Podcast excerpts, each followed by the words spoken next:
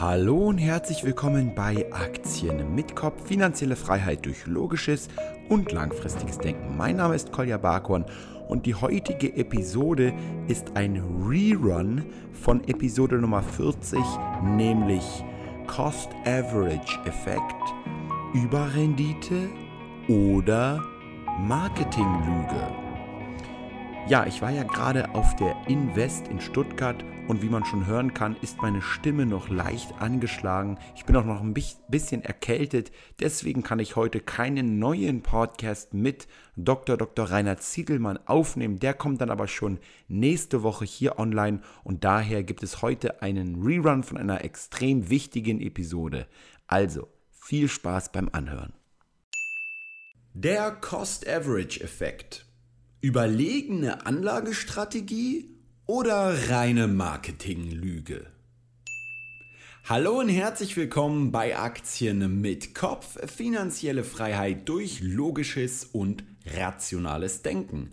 Mein Name ist Kolja Barkon und das ist immer noch der Podcast von Privatanlegern für Privatanleger. Und heute, ich war schon richtig fleißig im Fitnessstudio trainieren und habe schon gestern angefangen für den heutigen Podcast zu recherchieren und zwar genau zu diesem Thema Cost Average, zu Deutsch der Durchschnittskosteneffekt, den man ja erzielen soll, indem man halt über einen Sparplan beispielsweise regelmäßig langfristig investiert. Und ich mache das ja selbst ja, also ihr kennt meine Sparplan-Videos und so weiter. Deswegen mögen jetzt viele Leute auch denken, dass ich ein absoluter Anhänger dieses Cost-Average-Effektes bin. Und jetzt gucken wir uns das Ganze aber mal aus rationaler und wissenschaftlicher Sicht an und gewinnen hier vielleicht einige neue Erkenntnisse darüber, was der Cost-Average-Effekt eigentlich für euch leisten kann und was er allerdings nicht leisten kann. Denn es gibt äh, sehr viele ja, Finanzinstitute, die auch mit diesem Cost-Average-Effekt als überlegene, also eine Strategie, die eine größere Rendite erzielt als eine Anma Einmalanlage. Und das ist im Durchschnitt gesehen falsch. Und deswegen werden wir heute in diesem ja, kleinen Podcast mal darauf eingehen. Kurz vorher aber nochmal äh, die Bewertung aus letzter Woche. Hier schreibt Mario, normalerweise bin ich zu faul, Rezensionen zu verfassen. Jedoch muss ich es bei Kolja einfach machen. Großes Dankeschön für die unfassbare Fülle an Wissen, die du den Leuten bereitstellst und immer interessant aufbereitest und verpackst. Aktien mit Kopf vor President.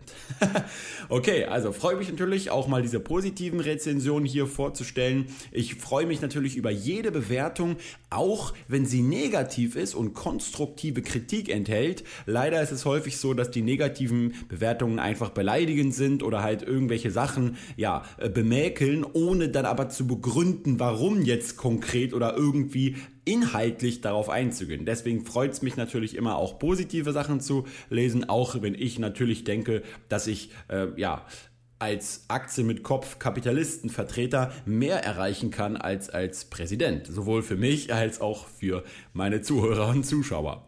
Okay, jetzt genug geschwabbelt. Jetzt geht es erstmal direkt um das Thema, was ist Cost Average Effekt. Und hier habe ich heute mal ein kleines Special und zwar habe ich hier ein YouTube-Video entdeckt äh, von DK Investments. Und äh, die erklären eigentlich in einer Minute in diesem Video wunderbar, was der Cost-Average-Effekt ist. Und deswegen mache ich es mal ein bisschen lauter und will das Ganze euch nicht vorenthalten und lasst die das mal kurz erklären. Wann ist eigentlich der richtige Zeitpunkt, um an der Börse einzusteigen? Die einen Experten sagen heute, die anderen in einem halben Jahr. Aber so richtig weiß das keiner. Am besten wäre doch, Sie müssten sich darüber keine Gedanken machen. Genau dafür gibt es eine ganz einfache Strategie. Sie zahlen regelmäßig immer denselben Betrag beispielsweise in einen Investmentfonds ein, zum Beispiel 50 Euro. Dafür bekommen Sie Anteile. Bei fallenden Börsenkursen erhalten Sie mehr und bei steigenden Börsenkursen erhalten Sie weniger Anteile. Dadurch wird der Durchschnittspreis der Anteile gesenkt. So ist es völlig egal, wann Sie an der Börse einsteigen. Und darüber können dann auch die Experten nur noch staunen.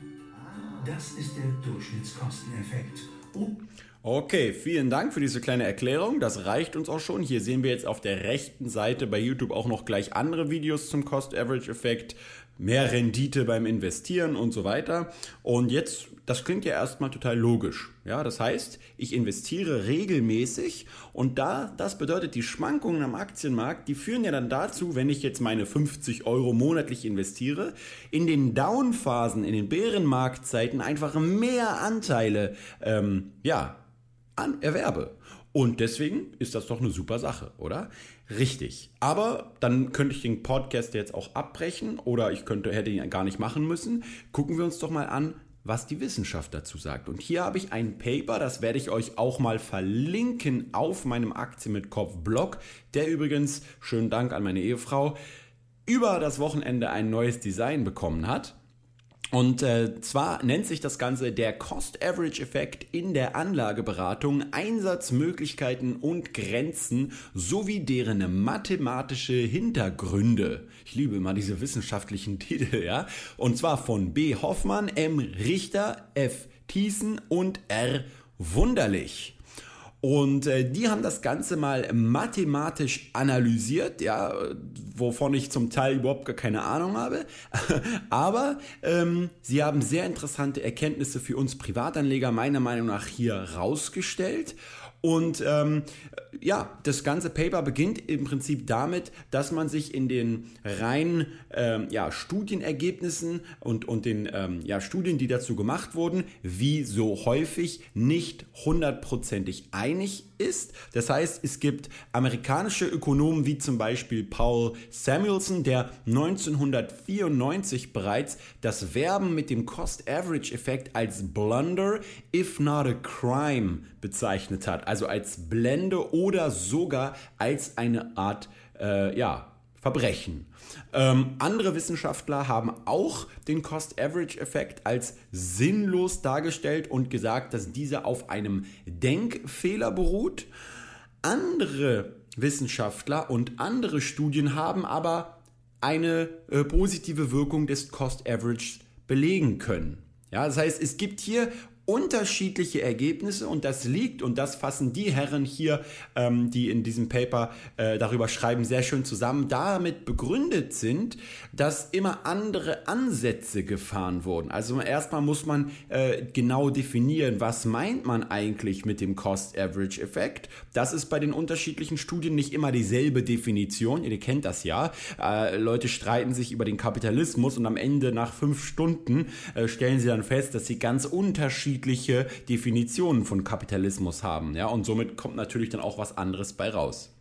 Es liegt aber auch daran, dass unterschiedliche Annahmen getroffen werden über den Markt und unterschiedliche ähm, Vergleiche herangezogen werden zwischen Einmalanlage, jährlicher Anlage, monatlicher Anlage oder so eine Art kontinuierlicher Anlage, also so ein paar Cent pro Minute so ungefähr. Ja? Und jetzt Gucken wir uns aber mal an. Also, ich sag mal so, die Herren machen dann in einem richtig, ja, für mich komplizierten ähm, Kapitel eine mathematische Vergleichsrechnung zwischen eben jährlichen Einzahlungen, zwischen einer Einmalanzahlung, äh, zwischen äh, monatlichen Anzahlungen und zwischen kontinuierlichen Anzahlungen. Und zwar für einen Anlagezeitraum von 40 Jahren. Und die Mathematik dahinter, da verstehe ich ungefähr so 30 bis 40 Prozent. Deswegen kann ich hier im Podcast nicht näher darauf eingehen und auch die ganzen Formeln hier als Audio darzustellen ist nicht unbedingt förderlich. Aber ich kann euch ja die Erkenntnisse teilen, die ich daraus gewonnen habe und die dann auch in diesem Paper beschrieben wurde. Und zwar müssen wir erstmal festhalten, dass eine einmalige Investition von Kapital für die meisten Privatanleger in der Praxis ja unrealistisch ist. Warum? Nun ja, wahrscheinlich ist es bei dir genauso wie bei mir, dass du ein gewisses Einkommen pro Monat erzielst und dann zum Beispiel 10 oder 20 Prozent, manche sogar 50 Prozent, ja, die ganz fleißigen Kapitalisten, aus, da, aus diesem Einkommen eben sparst und zurücklegst und dann nochmal halt investierst. Und es ist ja nicht so, dass jeder von uns kontinuierlich viel Geld auf einmal zur Verfügung hat, was er als Einmalsumme investieren kann.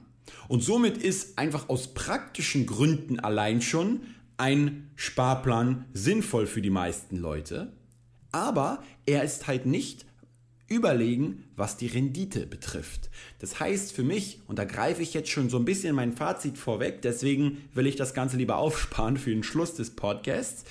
Die Wissenschaftler haben hier herausgefunden anhand ihrer Berechnung, dass eine Einmalanlage, nehmen wir jetzt mal zum Beispiel 50.000 Euro als Beispiel, die du geerbt hast oder die du aufgrund eines Lottogewinns zur Verfügung hast. Gut, du spielst ja kein Lotto, aber sagen wir mal, du kriegst einfach 50.000 Euro geschenkt. So, jetzt hast du die Frage, investiere ich alles auf einmal oder äh, teile ich das Ganze zum Beispiel in zehn unterschiedliche Tranchen zu jeweils 5000 Euro auf und investiere innerhalb der nächsten zehn Jahre jedes Jahr einmal 5000 Euro. Dann habe ich halt den Vorteil, dass ich nicht, wenn jetzt morgen gleich ein Crash stattfindet oder in den nächsten Monaten im Bärenmarkt, ich zum höchsten Preis gekauft habe. Okay? Bei sehr langen Anlagezeitraum ist aber trotzdem diese Einmalanlage in fast allen Fällen überlegen, was am Ende den Endwert betrifft. Das heißt, was am Ende bei rauskommt an maximalem Vermögen. Das heißt, es ist zwar so, dass wir beim beim Cost-Average-Effekt durchschnittlich uns günstiger einkaufen können, aber, und hier ist dieser große Denkfehler, und ich habe das Ganze mal an einem selber kreierten Beispiel festgemacht. Stell dir mal vor, du bist ein Bäcker und du möchtest eine neue Bäckerei aufmachen und du möchtest einen Ofen kaufen. Und diesen Ofen, der kostet dich zum Beispiel jetzt 50.000 Euro. Und wenn du den jetzt kaufst, dann kannst du ständig Brötchen mit dem backen und verkaufen. Und es gibt aber auch eine andere Möglichkeit, zum Beispiel, dass du den erst in fünf Jahren kaufst und dann halt für weniger Geld, für 40.000 Euro oder so. Und jetzt könnte man sagen, hm, na dann warte ich doch, weil dann kaufe ich ihn mir günstiger ein. Das Problem ist aber, während dieser Zeit, wo du den Ofen noch nicht hast, kannst du auch noch keine Brötchen backen. Und es ist zwar ein etwas, also nicht ganz 100% stimmender Vergleich, aber er er, er zeigt schon, was ich meine, nämlich, wenn du alles auf einmal investierst, dann hast du einfach von Anfang an mehr Kapital, was im Durchschnitt für dich auch arbeiten kann. Und das führt dazu, dass sogar mathematisch bewiesen in diesem Paper Einmalanlagen, was die Rendite betrifft, einen Vorteil haben gegenüber diesem Cost-Average-Effekt. Das heißt, der Cost-Average-Effekt sollte nicht beworben werden als überlegen, was die Rendite betrifft. Das ist wissenschaftlich gesehen falsch. Nun ist es aber so, dass bei einem Aufteilen dieser 50.000 Euro in jährliche Summen oder sogar in monatliche Sparpläne das Risiko reduziert wird. Das heißt, das wird ja allgemein in der Finanzwissenschaft als Standardabweichung definiert. Also wie stark schwanken im Prinzip die Renditen um die durchschnittlichen Renditen, ja, hin und her. Und da ist ja sowieso allgemein, man braucht sich nur mal die historische Rendite des DAX angucken. Der DAX schwankt extrem stark, wie auch viele andere Indizes. Mal geht's minus 30 Prozent nach unten, mal geht's 5%, dann wieder 30 Prozent nach oben. Das heißt, wir haben sehr starke Schwankungen. Und wenn ich jetzt nach dem Cost-Average-Prinzip investiere, das heißt diese 50.000 Euro zu je 5.000 Euro 10 Jahre lang investiere oder sogar monatlich investiere, dann habe ich eine geringere Standardabweichung. Das bedeutet, ich habe insgesamt einfach weniger starke Schwankungen im Depot. Das ist doch interessant. Das heißt, man kann gar nicht sagen, das eine ist besser als das andere, sondern für die Leute, die langfristig investieren und die die Möglichkeit haben, eine Einmalanlage zu treffen, beispielsweise über eine Erbschaft, könnte es, wenn sie bereit sind, dieses Marktrisiko einzugehen, überlegen sein, das Geld sofort zu investieren. Aber für alle Leute, die sehr schnell häufiger ja, kalte Füße bekommen, und lieber sicherheitsorientiert sind, die können sich mehr Sicherheit erkaufen, indem sie ein bisschen auf Rendite verzichten. Wobei die, der Renditeunterschied zwischen Eimeranlage und Sparplan schon ziemlich drastisch ausfallen kann. Okay, das ist erstmal ganz wichtig zu verstehen, auch wenn es halt darum geht, dass man halt nicht jedem Werbeversprechen auflegt. Also kann man also durchaus mit dem Cost-Average-Effekt werben als äh, Risikoabminderer, aber neben nicht als überlegener Renditebringer. Das zeigt für mich schon mal wieder nach diesem Durchlesen des Papers, dass äh, es halt eben doch kein Free Lunch am Finanzmarkt gibt. Das heißt, wenn du mehr Rendite haben willst, musst du auch mehr Risiko eingehen. Jetzt kommen wir mal auch noch zu ein paar neueren Erkenntnissen für mich, ja, und zwar sehr interessant. Äh, laut den Herren hier ähm, von teilweise der Uni Chemnitz und noch anderen äh, Universitäten ist es aber so, dass der Renditeunterschied zwischen der jährlichen Investition und dem monatlichen Investition sehr klein ausfällt und auch die Standardabweichung, also der, ähm, der Risikovorteil sehr klein ausfällt, auf 40 Jahre berechnet. Das heißt, es gibt einen großen Unterschied, was Rendite und Risiko angeht, zwischen einmal und jährlichen Investitionen, aber zwischen einer jährlichen Investition und einem Sparplan, der monatlich ausgeführt wird, gibt es keine sehr starken Unterschiede mehr, sowohl was die Rendite betrifft, als auch was das Risiko betrifft. Und das bedeutet für mich wiederum, und warum ist das so wichtig? Naja, denkt doch immer an die Transaktionskosten. Hier ist es nämlich so, wir müssen jetzt nicht alle unsere ETF-Sparpläne und so weiter stornieren. Warum? Weil wir ja in der Regel anteilig basiert in Sparpläne investieren. Das heißt, ich zahle zum Beispiel 0,5 oder 1 oder 1,5 Prozent vom jeweiligen Betrag. Und da ist es dann ja egal, ob ich einmal im Jahr, sagen wir mal 600 Euro äh, investiere, weil ich jeweils 50 Euro pro Monat investiere oder ob ich jeden Monat diesen Betrag investiere, weil 1,5% von 600 sind am Ende genauso viel gezahltes Geld wie jeweils 1,5% von 50 Euro. Ja? Das habe sogar ich irgendwann verstanden. Mit meinem mathematisch begrenzten Horizont. Ja? Ähm, aber bei vielen Fondsgesellschaften, auch was die Börsenentgelte betrifft, was Lebensversicherungen und so weiter betrifft, ist es häufig so, dass eben zusätzliche Gebühren bei diesen monatlichen Ansp Ansparungen anfallen, die nicht rein prozentual sind. Beispielsweise stell dir mal vor, du hast äh, einen, einen monatlichen Sparplan, der kostet dich jeweils 2,90 Euro, unabhängig davon, ob jetzt äh, das Ganze prozentual anteilig ist oder nicht, nochmal extra. Dann ist ganz klar ein jährlicher Sparplan sinnvoller als ein monatlicher und laut der Studie hier kann das nämlich einen Renditeunterschied von bis zu 1% ausmachen.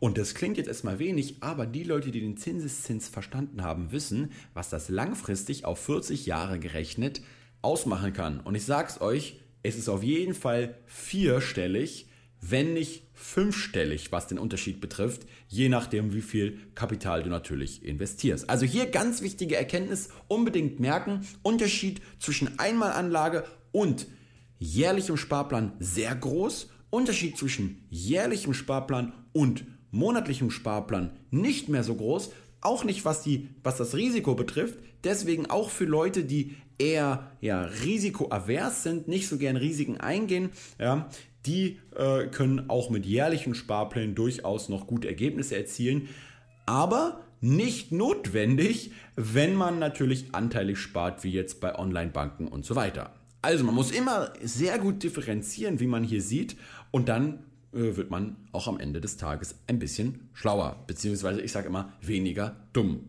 So, jetzt kommen wir mal, ich habe mir noch ein paar Sachen aufgeschrieben. Das Ofenbeispiel habe ich schon mal gebracht, ja. Ähm, Genau, es gibt weniger Risiko, wenn ich einen Cost-Average-Effekt nutze durch, jähr, äh, durch jährliche oder monatliche Ansparung. Was auch noch ganz wichtig neben den Transaktionskosten ist, und zwar als letzter Punkt, der Cost-Average-Effekt, der ändert sich natürlich auch, je weiter meine Ansparphase schon läuft. Das war jetzt ein bisschen blöd erklärt. Nochmal. Was sich ja ändert, ist ja das Volumen, also die Menge an Geld, die du investiert hast. Okay, das heißt, am Anfang, nehmen wir mal an, im ersten Monat 50 Euro.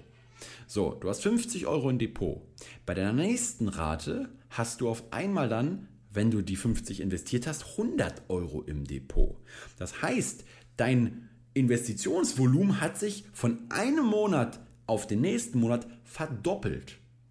Und jetzt merkst du schon, dann kommt aber nochmal 50 Euro im dritten Monat dazu, dann sind es nur noch von 100 auf 150, ja, dann ist es schon keine Verdopplung mehr. Und je mehr Sparplanraten jetzt Monat für Monat oder Jahr für Jahr dazukommen, desto kleiner wird ja deine monatliche oder jährliche Rate in Bezug auf den Betrag, den du schon investiert hast. Und das ist ganz interessant. Das heißt, wenn du jetzt 40 Jahre ansparst, dann ist irgendwann die letzte Sparplanrate nur noch minimal entscheidend für den bereits investierten Betrag. Und das bedeutet, gerade im Sinne von Aktiensparplänen auf einzelne Aktien wie Daimler oder BMW oder einzelne andere Aktien, ja, dass man hier nicht fälschlicherweise glauben sollte, dass man ja gut und sicher und diversifiziert investiert, wenn man monatlich investiert. Weil am Ende der Ansparphase ist dein ganzes Cost-Average-Gefekte und so weiter, Gefekte kann man gar nicht sagen, äh, ja, dein ganzes Cost-Average-Investieren am Ende eine Einmalinvestition.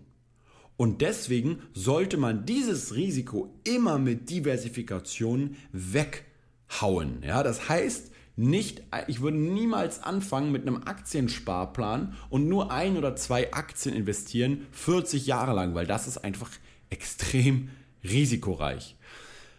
Das kann man dann eher dazu nehmen, wenn man schon einen anderen ETF-Sparplan beispielsweise hat.